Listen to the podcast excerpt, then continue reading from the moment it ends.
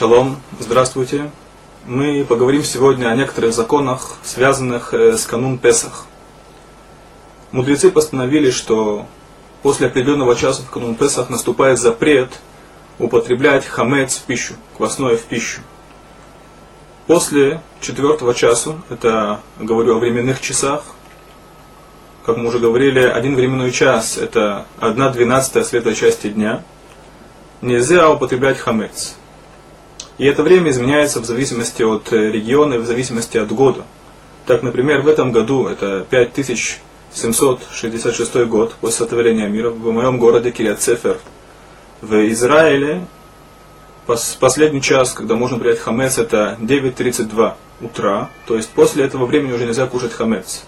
По мнению Вилинского Гаона, по мнению Могана Авраама, это еще раньше, это 9 часов 1 минута. Это то, что касается хамец в Эрев Песах, в канун Песаха.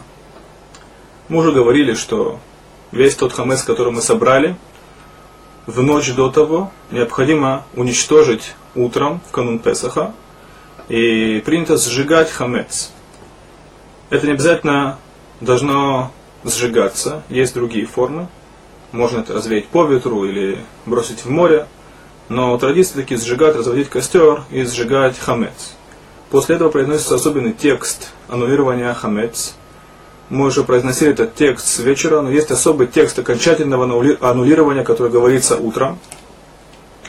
И на этом заповедь, связанная с уничтожением конца, заканчивается. Иногда бывает, что человек в сам Песах находит хамец, который он не обнаружил во время проверки, как поступать в такой ситуации. Если в сам Песах он находит хамец. Так если это холя моет, то есть это дни между началом Песаха и концом Песаха. В холе моет, он нашел, он нашел хамец, он должен сразу вынести и сжечь. Если это в первый день праздника или в последний день праздника, то он должен накрыть хамец, который он нашел сосудом, а потом, после окончания праздника, при первой возможности его сжечь, потому что в сам праздник нельзя сжигать хамец. Я говорю о Йомтев. Есть традиция, что первенцы постятся в канун Песаха. Это связано с тем чудом, которое Всевышний сделал для евреев во время исхода из Египта. Известно, что последней казнью была казнь первенцев, когда Всевышний поразил всех первенцев Египта. И Всевышний обошел еврейские дома, то есть все первенцы евреев спаслись. В память об этом мы делаем пост первенцев в канун Песаха, то есть все первенцы постятся. Кто называется первенцем?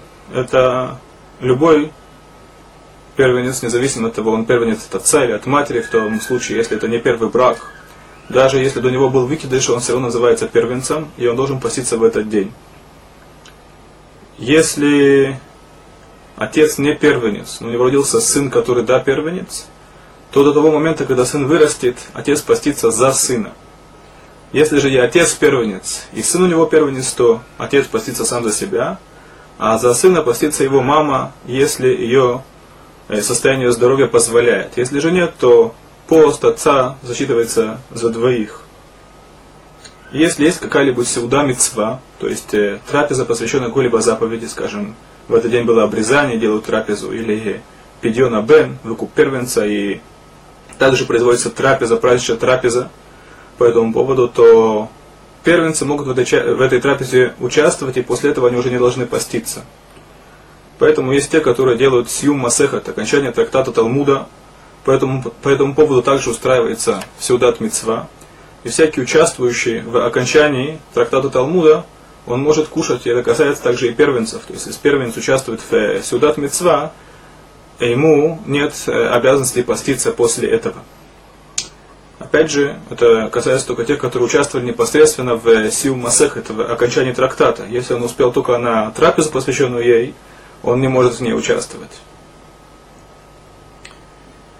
Есть несколько законов, связанных с канун Песах, которые важно знать. После Хацот, после полудня, в канун Песах, в этом году это примерно 11.40 в Израиле, после полудня э, нельзя производить э, работы, которые приносят человеку э, какую-либо выгоду. И часть работ, э, запрещено делать также в э, канун Песах после Хацот. Поэтому все подготовки, это касается стрижки ногтей, волос, стирка, глажка, хорошо бы закончить до Хацот. Если он не успел до Хацот закончить эти работы, то мелкие работы, то есть подшить одежду ради емтов, или погладить одежду, или почистить ботинки, постричь ногти можно сделать и после Хацот до начала Песаха. Однако стричься или стирать после Хацот в канун Песаха нельзя, если он запустил машину до хацот, и она стирает ему после хацот, то это разрешено. Важно помнить о нескольких моментах в канун Песаха. Если у человека есть пылесос, и он убирал хамец, так содержимое пылесоса также важно уничтожить, да, выбросить в канун Песаха, потому что там может быть хамец внутри пылесоса. Есть традиция мыть э, куриные яйца, которые покупаются ради Песаха, мыть его в мыльном растворе, если эти яйца поступают из курятника, потому что там может быть э, зерно, которое прилепилось к этим яйцам.